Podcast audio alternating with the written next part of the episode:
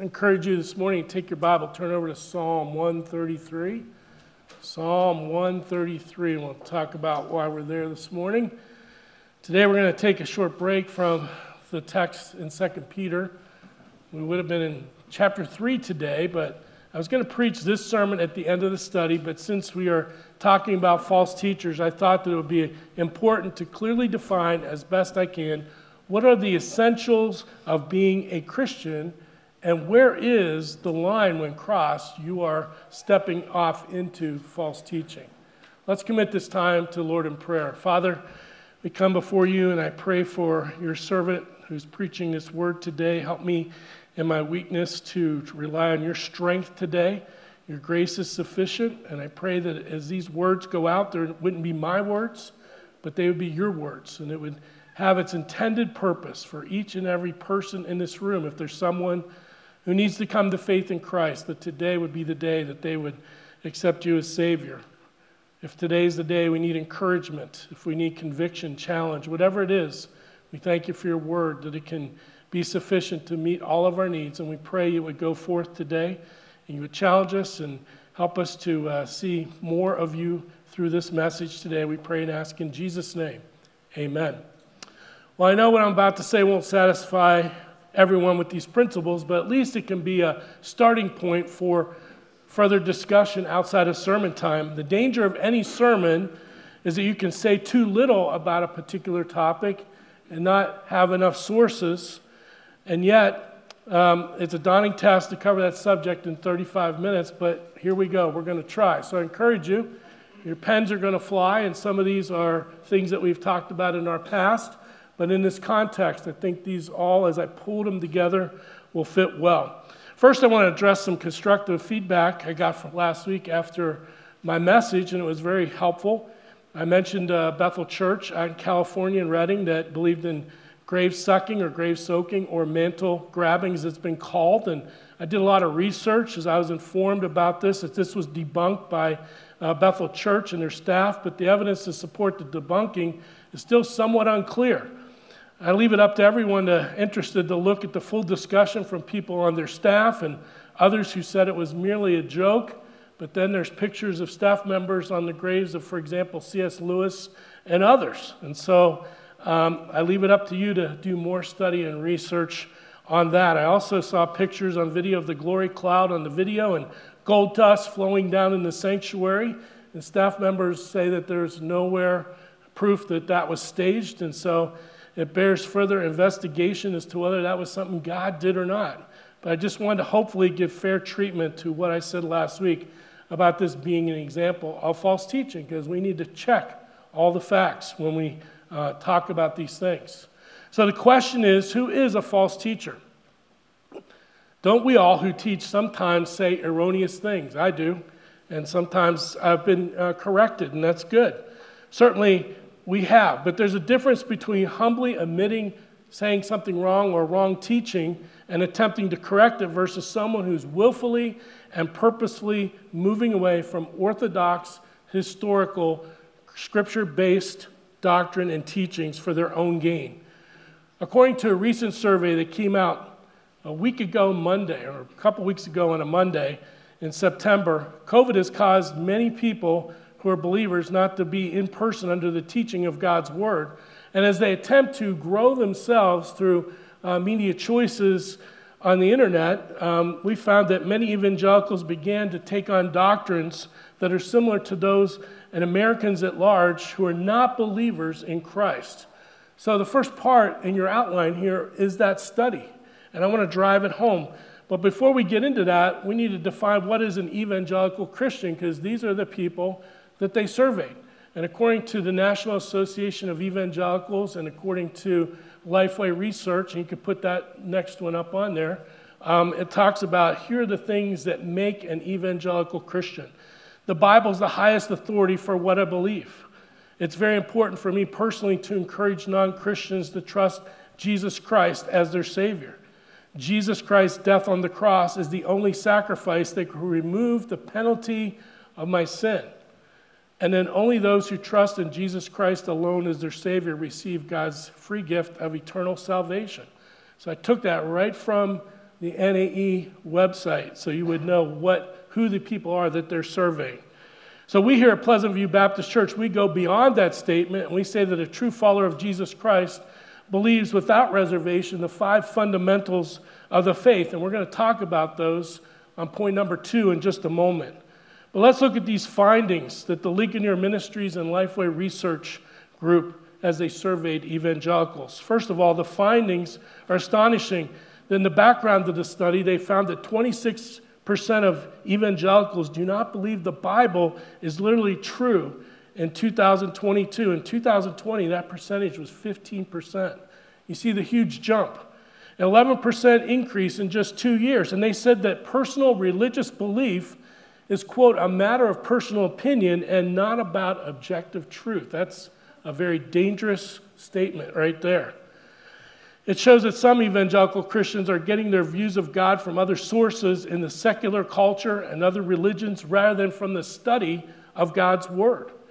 How we view God, I believe this with all my heart, how we view God and how we view sin will determine how we live our Christian life. Let me say that again. How we view God and how we view sin will determine how we live our Christian life.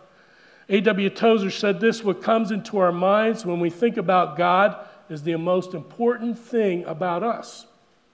You see, how you view God has everything to do with how you live out your life. Do you feel accountable to Him at the end of life? And we can go on and on, breaking out the different characteristics of theology and the attributes of God.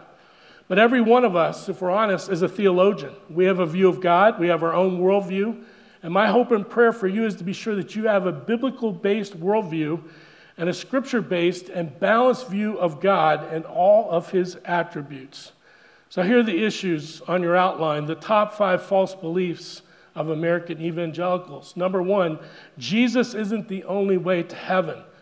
Over half of evangelical Christians surveyed said they believe this to be true that God accepts those outside of Christianity who are committed to their faith, that God will bring them into heaven. Jesus says, contradictory to that, in John 14, 6, I am the way, the truth, and the life. No one comes to the Father except through me. Acts 4:12 the apostle said and there is salvation in no one else for there is no other name under heaven given among men that we might be saved. His name is Jesus Christ. And he's open. He's open for God to love the world, as we talked about. He's open for anyone to come, but come to him on his terms. And so that is universalism, the belief that all roads lead to heaven. We totally categorically uh, are against that. Second of all, Jesus is the first and greatest created being by God. Can you believe 73% of evangelicals surveyed? Do you know that's what the Mormons, Jehovah's Witnesses believe, and other cults as well, that he was a created being? This is a form of Arianism, a popular heresy that arose in the 4th century AD. This led to the Council of Nicaea in 325 AD to discuss and determine whether Christ was a created being or eternal and that he is God in the flesh. This council led to the Nicene Creed that said he was not a created being but was coexisting with God for all of eternity. And Jesus said this in John 14, 9. He said, Jesus said to him, Have I been with you so long, and you still do not know me, Philip? Whoever has seen me has seen the Father. How can you say, Show me, us the Father?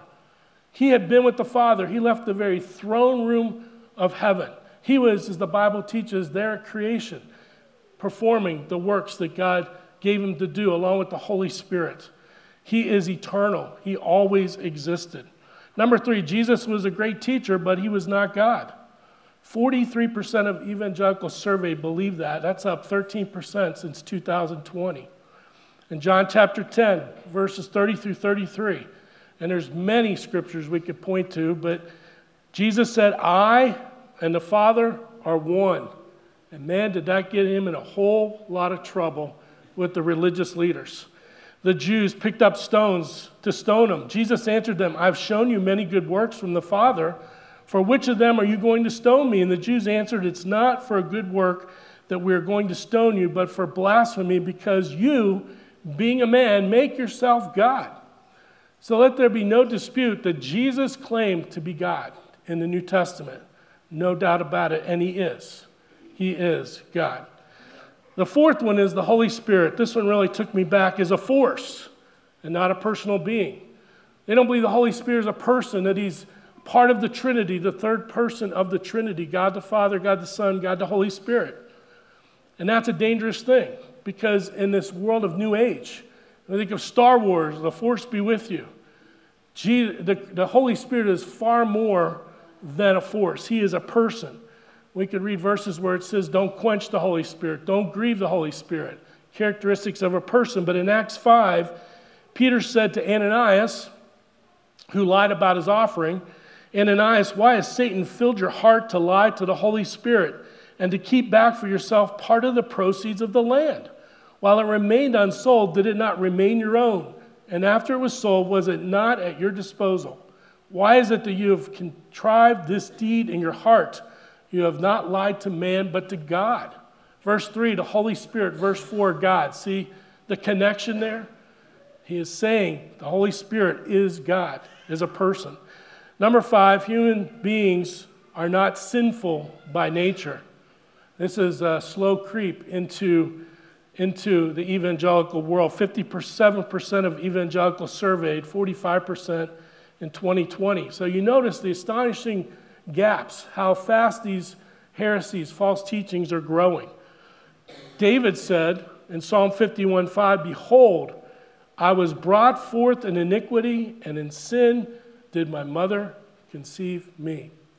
And we have a myriad of scriptures that we could point to in Romans 5:12 how through Adam sin spread through the world and other places.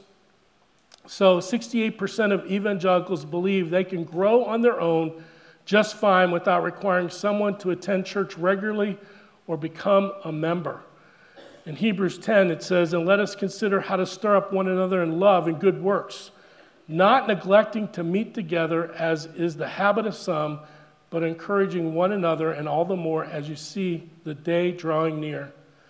As we say in our church membership class, there are no orphans in the Christian life. We need each other in the local church to grow into maturity without deformity. You can grow on your own, but you miss out on a lot of things by not attending and being in person in a local church setting. So here's the application How would you respond to someone who held one or more of these beliefs? This is why I point them out and I give you some ammunition, some resources, some means to have the discussion, to not confuse and be very clear what the Bible says and what Jesus is saying about these very important subjects. So that's the issue, but here's the answers. The answers, the primary and non negotiable let me emphasize that the non negotiable doctrines of Orthodox, historical, scripture based doctrines. You see on the screen a picture of a Boeing 747 by British Airways. And you look at that, and there are some, that's a very, very complex machine with millions and millions of parts. But there are things you could take out of that plane and it would still fly. You could take all the seats out. You could even take the restrooms out. You could take the lights on the inside of the fuselage out. But you dare not put, take off one of the wings. You dare not, you make sure you have fuel pump to pump the fuel to the engines, right? There are some irreducible things that have to occur for that plane to fly. And so, what are the foundational beliefs that should unite all of us who are true followers of Christ? Here are the five bedrock things that we should all agree on if we're a true follower of Christ. Number one, the deity of Jesus Christ, that he is God. John 1 1 in the beginning was the Word, and the Word was with God, and the Word was God. John 1 14, it says that God wrapped himself in human flesh and came down and lived among us, and we beheld his glory, the glory of the one and only. His word became flesh. Number two, Jesus was born of a virgin woman. A virgin woman. That's important. Because if he was born of a man, he would have a sinful nature and he wouldn't be the unblemished Lamb of God to go and die on the cross. He did not have a sinful nature. He was born of a virgin woman, prophesied in Isaiah 7:14, fulfilled in Matthew chapter 1, verse 23. Number three, Jesus shed blood, paid in full the debt of the world's sin. And we just talked about that in our communion time. Hebrews talks about without the shedding of blood, there is no, no, forgiveness or remission of sin. Jesus shed blood, paid the debt in full for the world's sin. Fourthly, Jesus' body rose from the dead. He didn't spiritually rise. The Jehovah's Witnesses believe he came around 1914 after World War I in spirit. No, Jesus physically rose from the dead.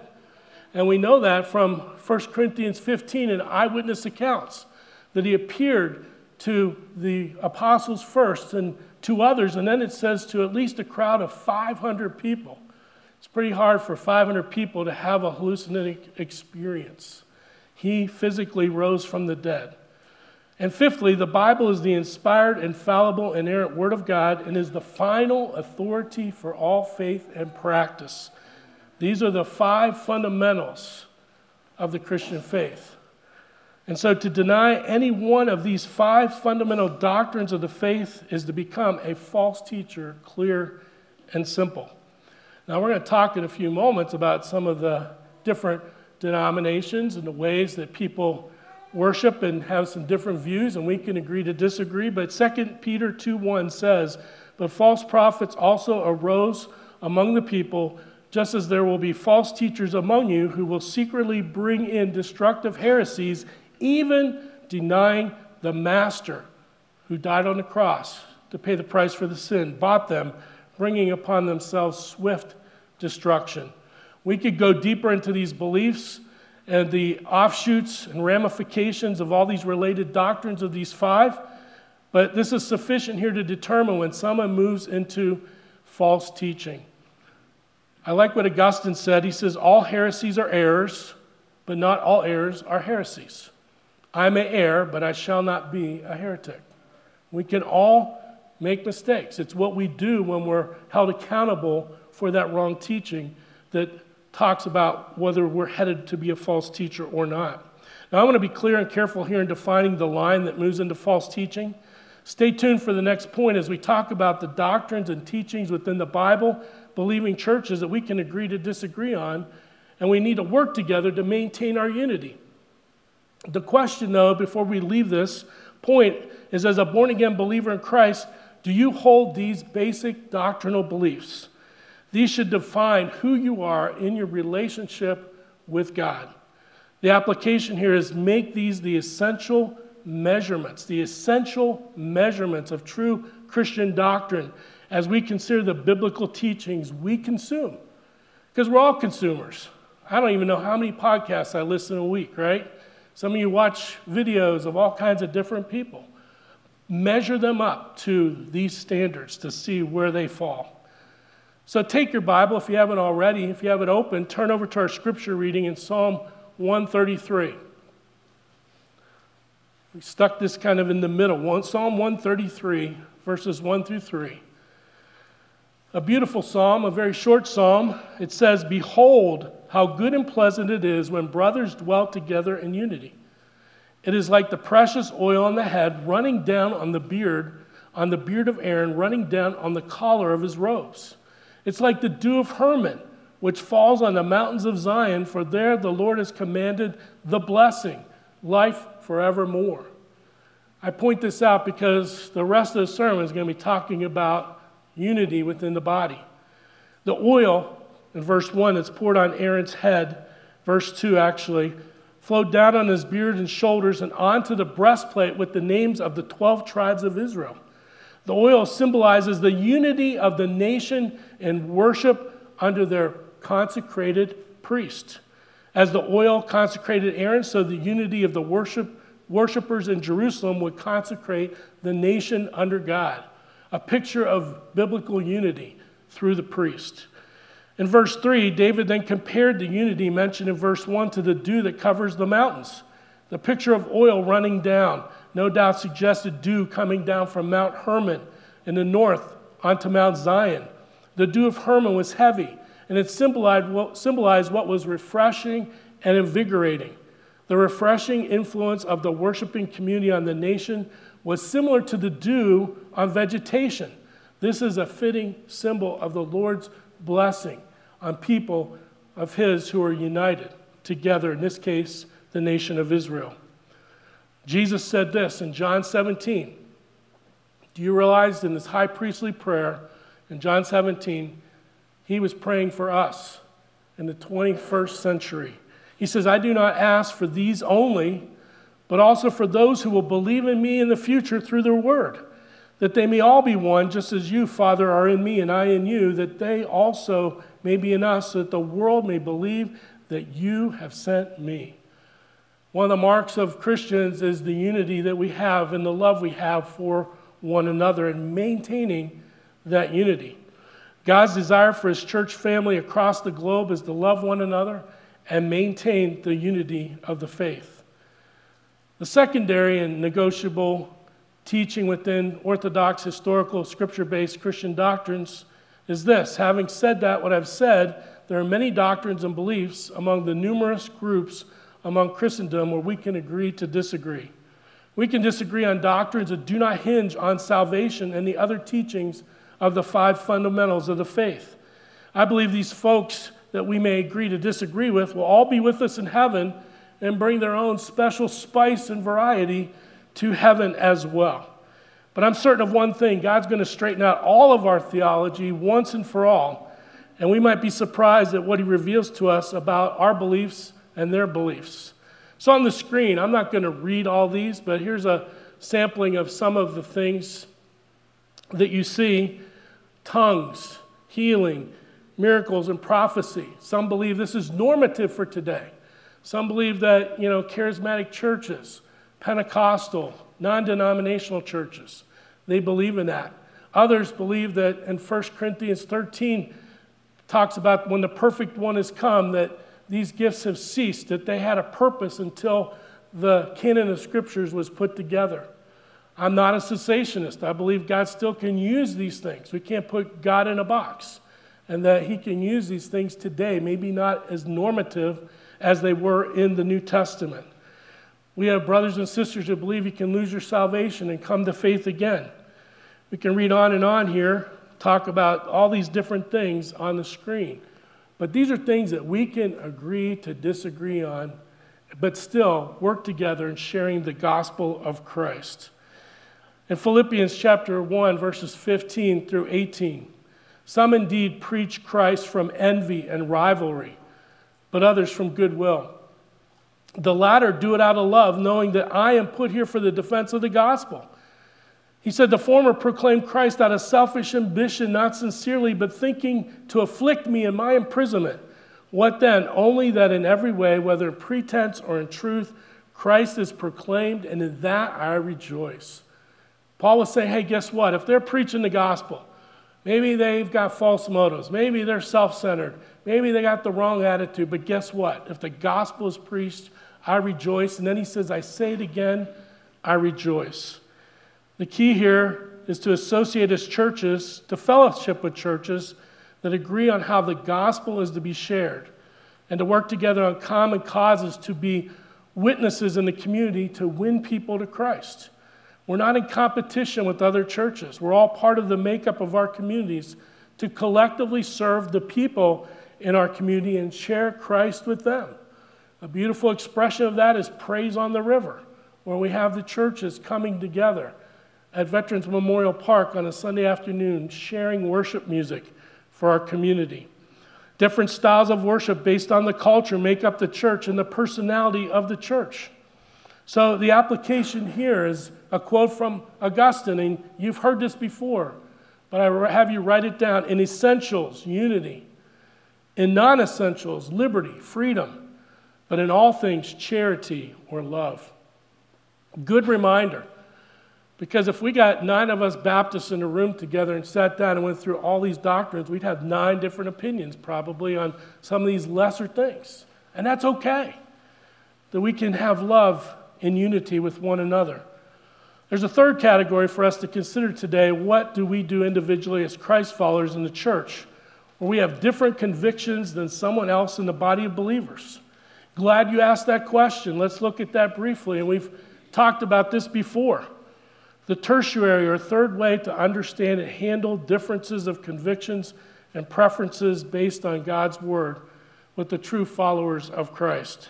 Take your Bible if you would. There's several places we could go, but we'll look at 1 Corinthians chapter 8. You can look at Romans 14, Romans 15. There's lots of other places, but 1 Corinthians 8 7. 8 7. Paul's dealing with this issue in the Corinthian church of whether to eat meat offered to idols as Christians. Is it wrong to do that? And here's what he says in 1 Corinthians 8 see the overarching timeless principle beyond this one issue. He says, however, not all possess this knowledge, but some through former association with idols eat food as really offered to an idol, and their conscience being weak is defiled. Food will not commend us to God. We are no worse off if we do not eat, or no better off if we do. But take care that this right of yours does not somehow become a stumbling block to the weak. For if anyone sees you who have knowledge eating in an idol's temple, will he not be encouraged if his conscience is weak to eat food offered to idols? And so, by your knowledge, this weak person is destroyed, the brother for whom Christ died. Thus, sinning against your brother and wounding their conscience when it is weak, you sin against Christ. Therefore, if food makes my brother stumble, I will never eat meat, lest I make my brother stumble. We have liberty and freedom in Christ as believers. We can do anything as long as it doesn't violate Scripture and it glorifies God. But the point is, there's some things that we may do personally that we feel have liberty to do that may offend a weaker brother or a non believer who's looking at us as a Christian or another believer. So we have to weigh that out in our decision whether to do certain things in public. So here's three things that we need to think about. Number one, command. Command is when God tells us to do something, he demands our obedience. There's no negotiation here. The Ten Commandments, okay? Put on the full armor of God in Ephesians 6. James, he says, flee from the devil, and the devil will flee from you. Commands of Scripture, non negotiable. But second of all, convictions. Convictions are God speaking to your heart through the Holy Spirit about what you should or should not do in an area that is not a command, and the choice is determined based on principles of Scripture. Okay, when we say that the Bible speaks to everything, obviously the internet didn't exist, the movie theater didn't exist, but there are principles in God's Word that we can apply to all these things. And I don't have them up on the screen, but for example, my wife and I, we have a conviction of where movie ratings. At what point do we not go you know, into the X and R and all those things. What is the limit for us? Everybody has to make those choices as a family, as a husband and wife. Media choices, alcohol consumption. Do you not consume any alcohol or do you consume it in moderation? The age for your teenagers to date, that's a big one, isn't it? And the whole purpose behind dating. Whether to homeschool or to send your kid to Christian school or to public school. Financial choices. You know, that's based on your convictions. Do you want to be debt free all the time? Do you feel like it's okay to have a car payment? Tattoos and piercings, that's a controversial thing. Some of our more stricter churches, women wearing makeup or no makeup.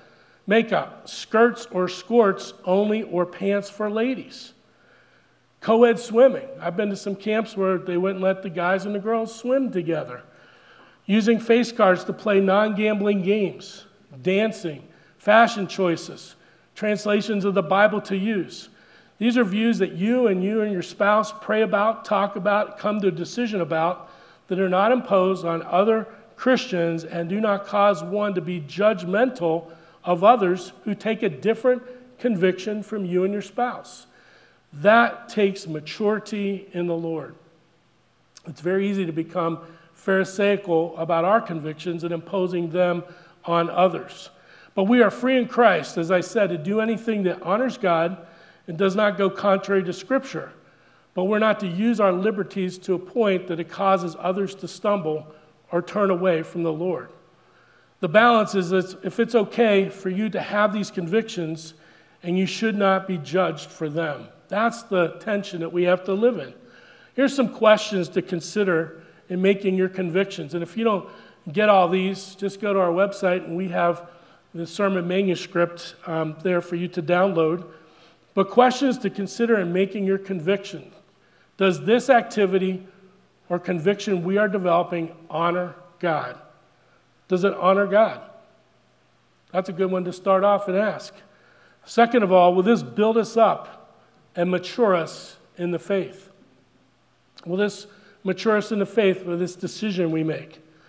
Will doing this in public offend a non believer who looks at us as a Christ follower, or offend a young believer or another believer who may have a different conviction than you in a particular matter?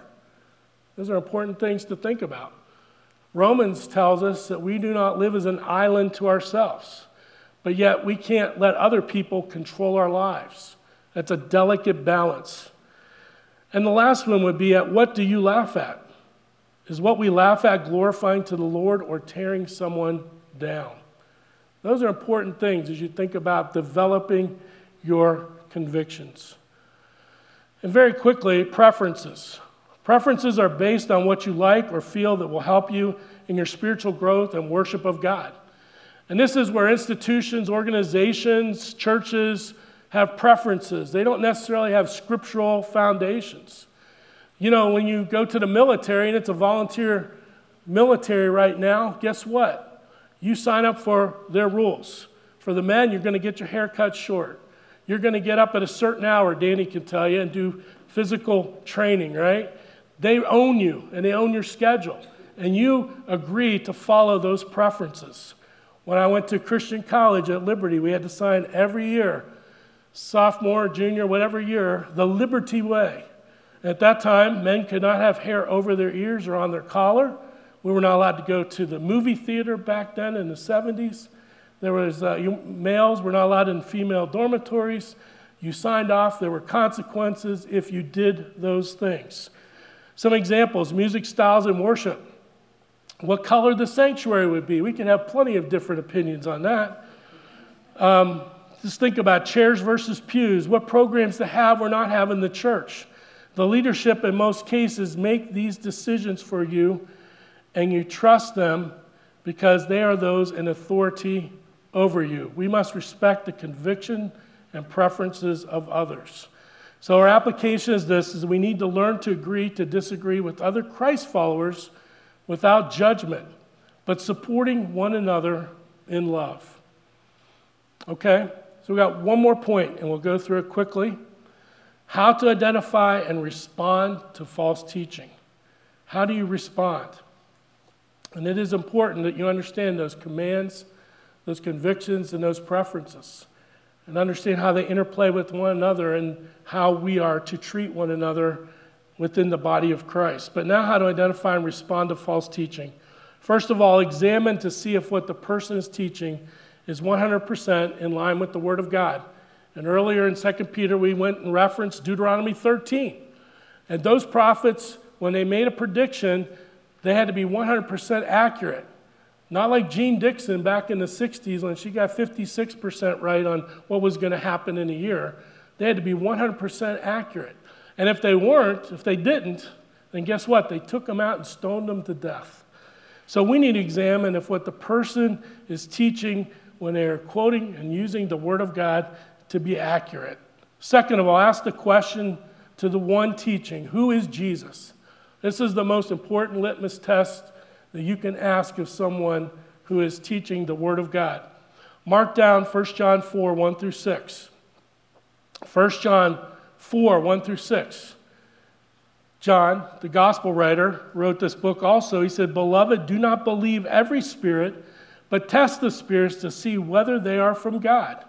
For many false prophets have gone out into the world. By this you know the Spirit of God. Every spirit that confesses that Jesus Christ has come in the flesh is from God. And every spirit that does not confess Jesus is not from God. This is the spirit of the Antichrist, which you heard was coming and is now in the world already. Verse 4 Little children, you are from God and have overcome them, for he who is in you is greater than he who is in the world.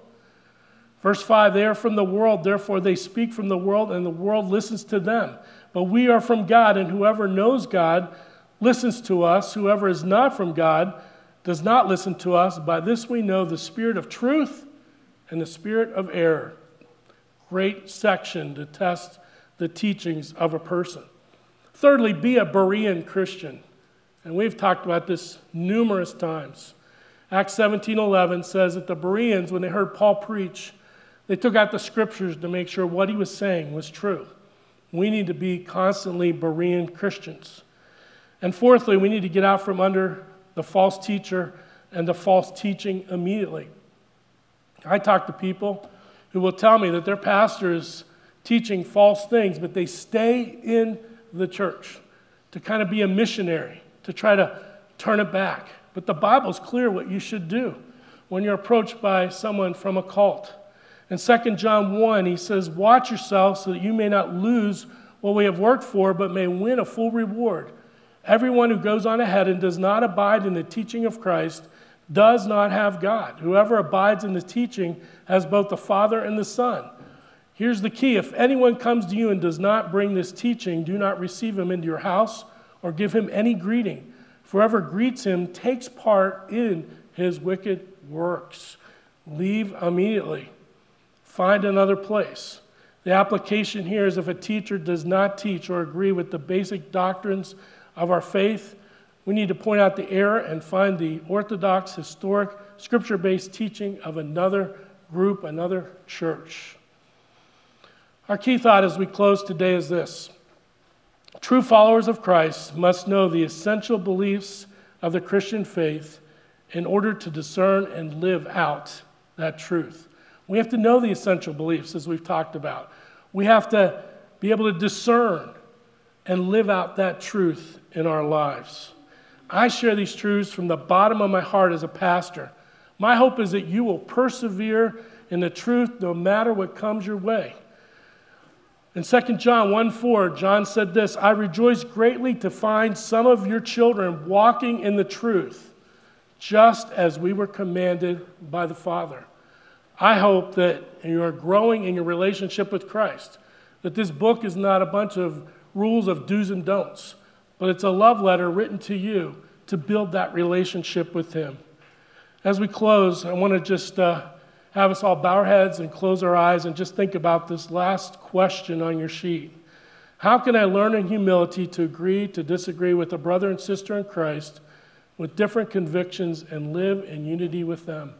I leave you with that today so that we can have good conversations, but stay in unity in love with one another. Father, thank you for these teachings today. Thank you for your word. Thank you that I believe you've clearly defined what our essential beliefs are, and that if we move beyond them, we move into the realm of false teaching.